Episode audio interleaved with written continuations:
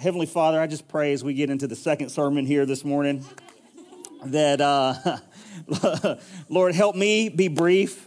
Help me communicate what you want communicated today. Lord, I pray that we would hear, Holy Spirit, what it is that you want to download to our spirits, to our own hearts this morning. And Lord, I pray that we would be receptive and that we would be changed by your word be changed by your presence that is just apparently and obviously here. In Jesus' name. And everybody said, Amen. amen. Hey, I do want to say this. If you are uh, watching us on Facebook Live this, right now at this very moment, welcome. We're so glad that you can join us here online.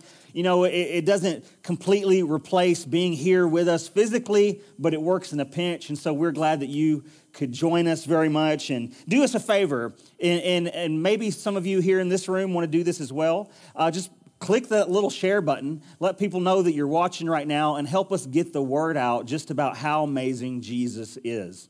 And then also, I want to thank our production team uh, who makes this worship gathering possible every single week. They also make it possible for others to view the message with us live on Facebook Live or watch it later on watch the message later on YouTube or listen to it on our podcast. And you guys are serving so well, and I want to thank you very much for that.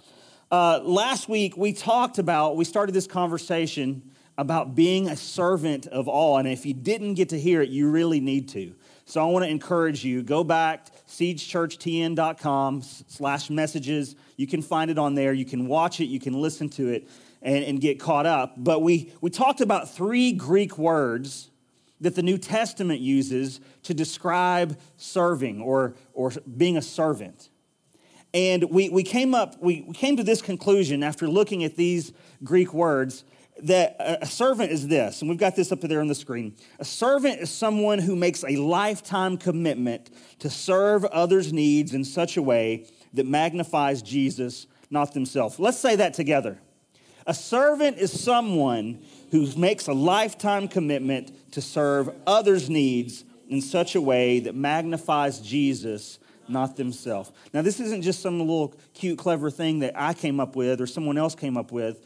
This is drawn from the New Testament. This is drawn from the words of Jesus and from the words of Paul, all inspired by the Holy Spirit. And we, last week we read also in John chapter 13 where Jesus he didn't just, he, he's serving the disciples by washing their feet, and he didn't just have the feels. He didn't just have like the Elton John moment, like, can you feel the love tonight? You know, it wasn't just about a Lion King thing. It wasn't just talking about, it wasn't just like, let's give them something to talk about. It was, hey, I want to show you how much I love you.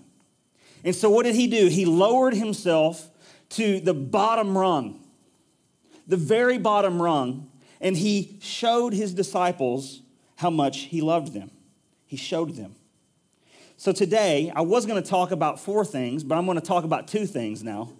I'm going to talk about two things that, that we can do, two decisions that we can make that will help us walk toward being a servant of all. The servant like Jesus was a servant, the servant that Jesus is calling us to be. The first one is this this is the first decision. A servant puts service over status. A ser- servant puts service over status. In other words, you're serving without any consideration uh, of your position or title.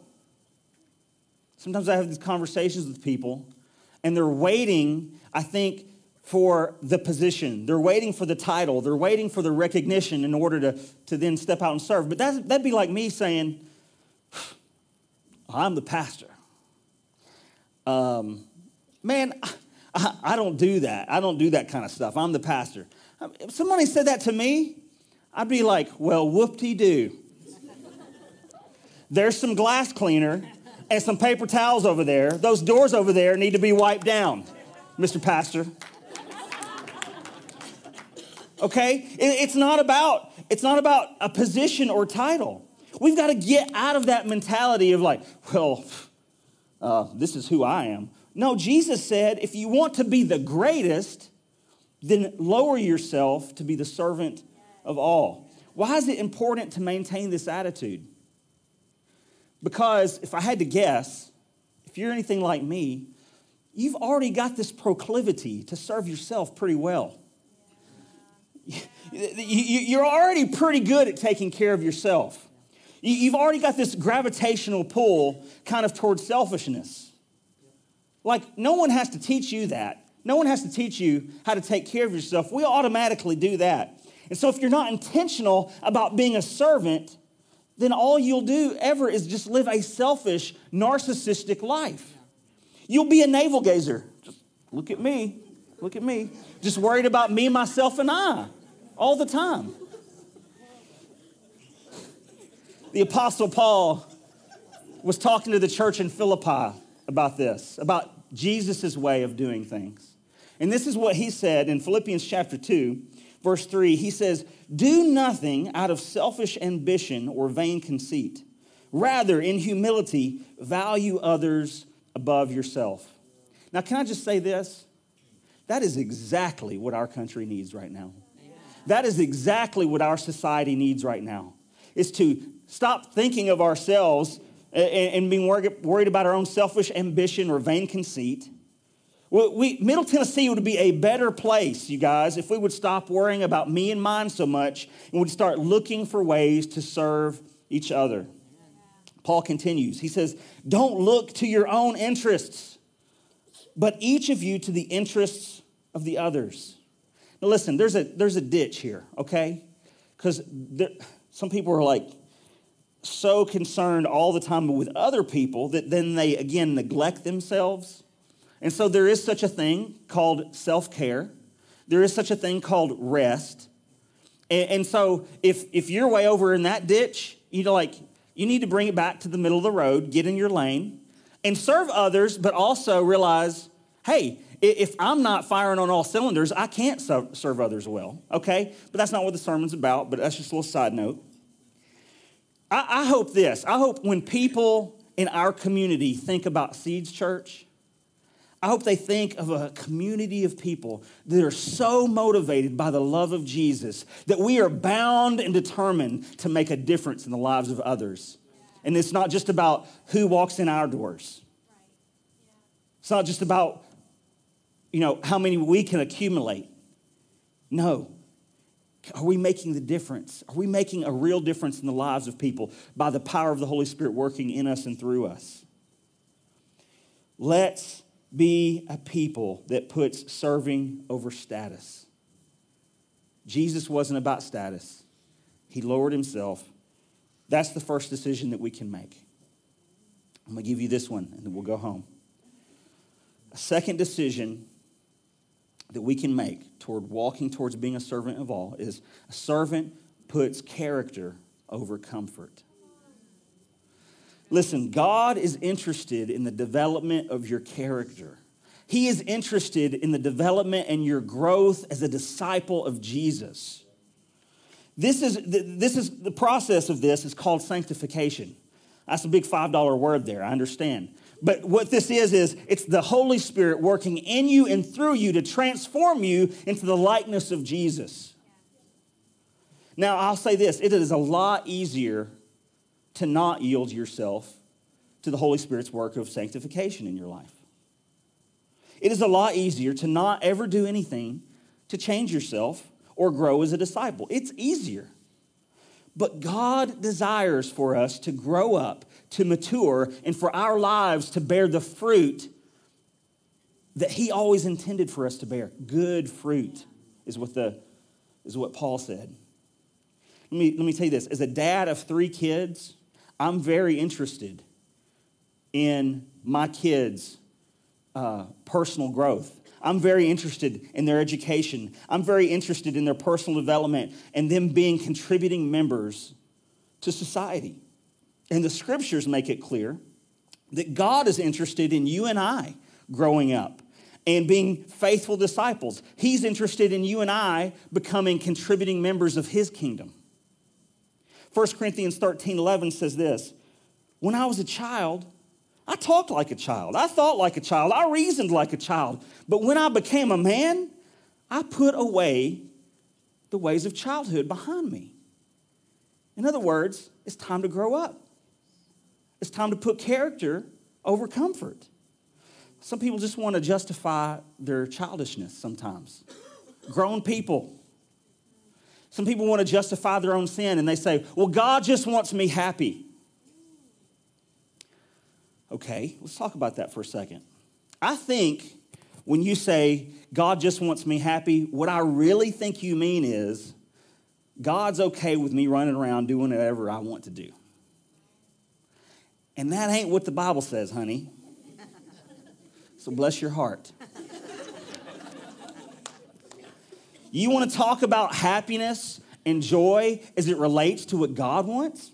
Let's do that. Hebrews chapter 12, verse 2 For the joy set before him, Jesus, he endured the cross. So, what, what did Jesus model for us?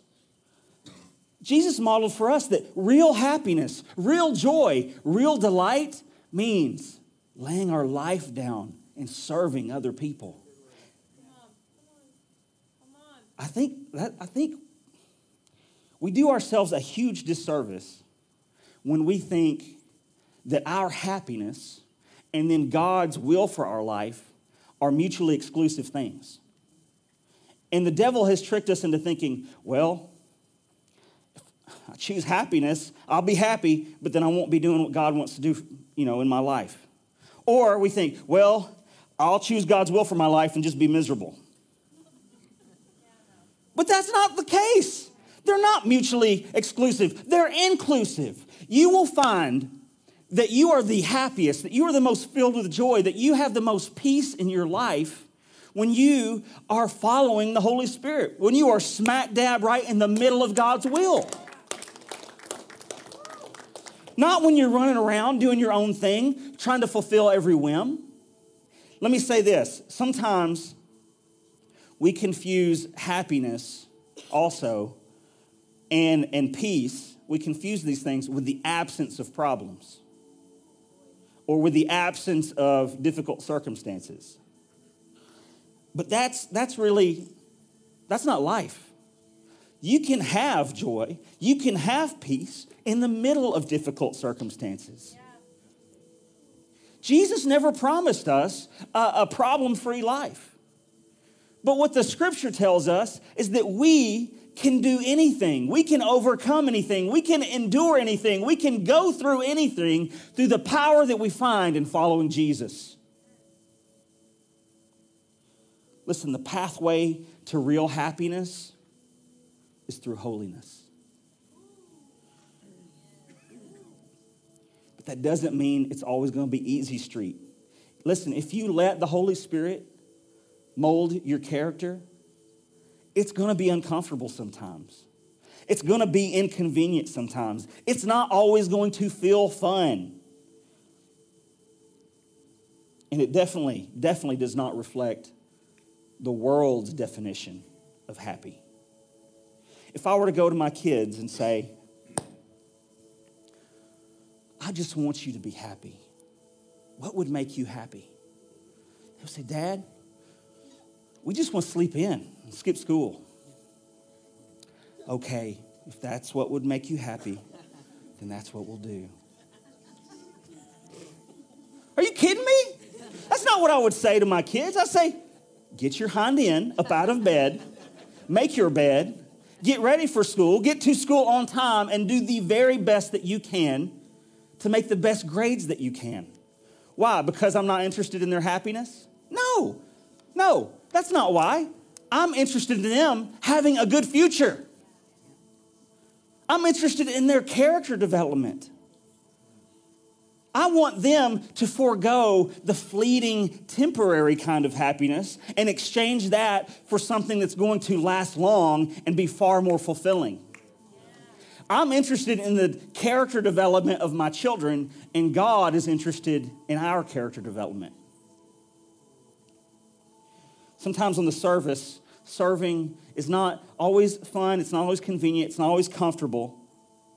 In the parable that Jesus told the Good Samaritan, the Good Samaritan didn't stop to take care of his enemy because it was fun and convenient. It was not the fun and convenient thing to do, but it was the right thing to do. Let's look at that real quick. We're wrapping it up, I promise. We've got the orchestra playing in the background there. Luke chapter 10, verse 30. There was once a man traveling from Jerusalem to Jericho. On the way, he was attacked by robbers. They took his clothes, beat him up, and went off, leaving him half dead. Luckily, Jesus saying, Hey, this is good news. A priest came by. Oh, but wait. On his way down the road, he saw the guy and then he crossed the road.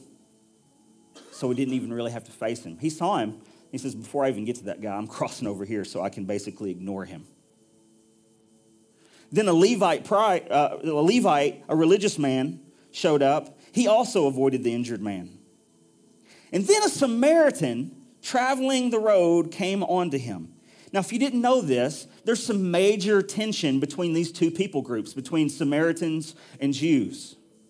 Jews looked at Samaritans like they were half breeds.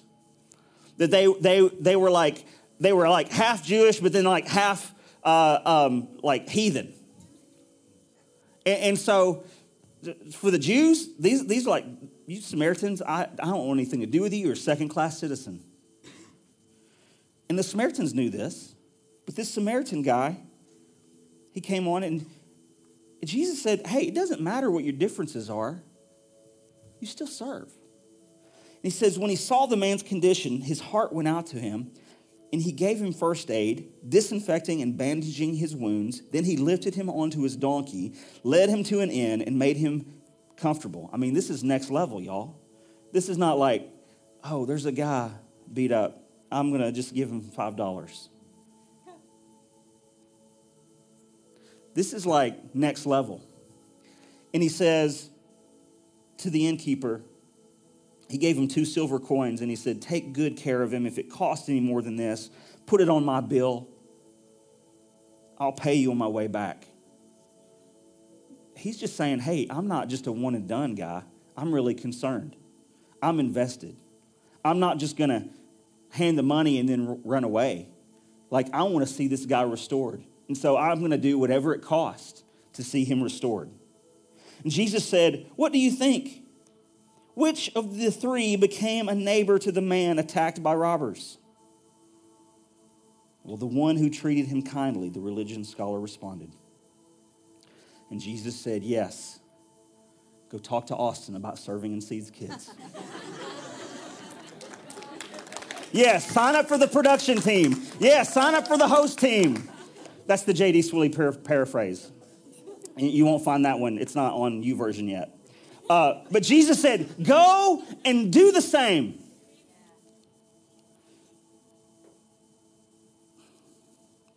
Austin said that Jesus told us to go and serve when he was on the cross. It was even before that. Even before that, here in this parable, He's empowering us to be like Him, to go and do the same. Dr. King had some commentary on this story once. And he said the, the priest and the Levite asked the wrong question. He said they asked themselves the question if I stop to help this man, what will happen to me? That's the, that's the question going on in their inner monologue. Like, how is this going to inconvenience me? Now, I have to say this thank God that Jesus didn't have that attitude toward us, right? Thank you, Jesus. Jesus is the Good Samaritan. When we're beat up, when we're estranged from Him, when we've been left dead, Jesus is the Good Samaritan. And He comes, and He's not just a one and done, He's invested in us. The Jesus question for us to ask is if I don't stop to help this man, what will happen to him? Put yourselves in the shoe of someone else who's hurting, someone else who's broken, someone else who's in need. You can be Jesus to that person. Jesus put character over comfort And he modeled that for me. And so I'm going to put character and comfort, and it's not begrudgingly, but it's with a happy heart that I get to follow the Lord. Austin was touching on this a second ago. We don't serve to gain favor from God. We serve because we've already gained favor from God. I'm not serving because I have to, I serve because I get to. Let me tell you, I'm so proud of this church. Yesterday was amazing. It was amazing how we served our community at Blackman High School and at, at the car wash and at the car wash. Oh, sorry, it's supposed to be a serious moment. And, and at the, the, the prayer teams that went out and at the Gap House of Prayer, helping, there with, helping them with their facility and their property and uh, at Stepping Stones. I'm proud of you. And I think Jesus looked down on yesterday and he smiles. He says, That's my people. Putting character over comfort, giving away their Saturday morning in the hot sun. I think Jesus likes our Sunday morning gatherings. I think he likes our Wednesday prayer meetings. I think he likes our singing. But I think he loves when we reflect his character and nature and we lower ourselves and we serve. Let's pray. Heavenly Father, I thank you that you are the Good Samaritan.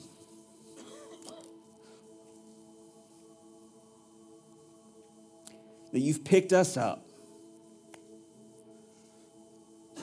when we were left for dead on the side of the road.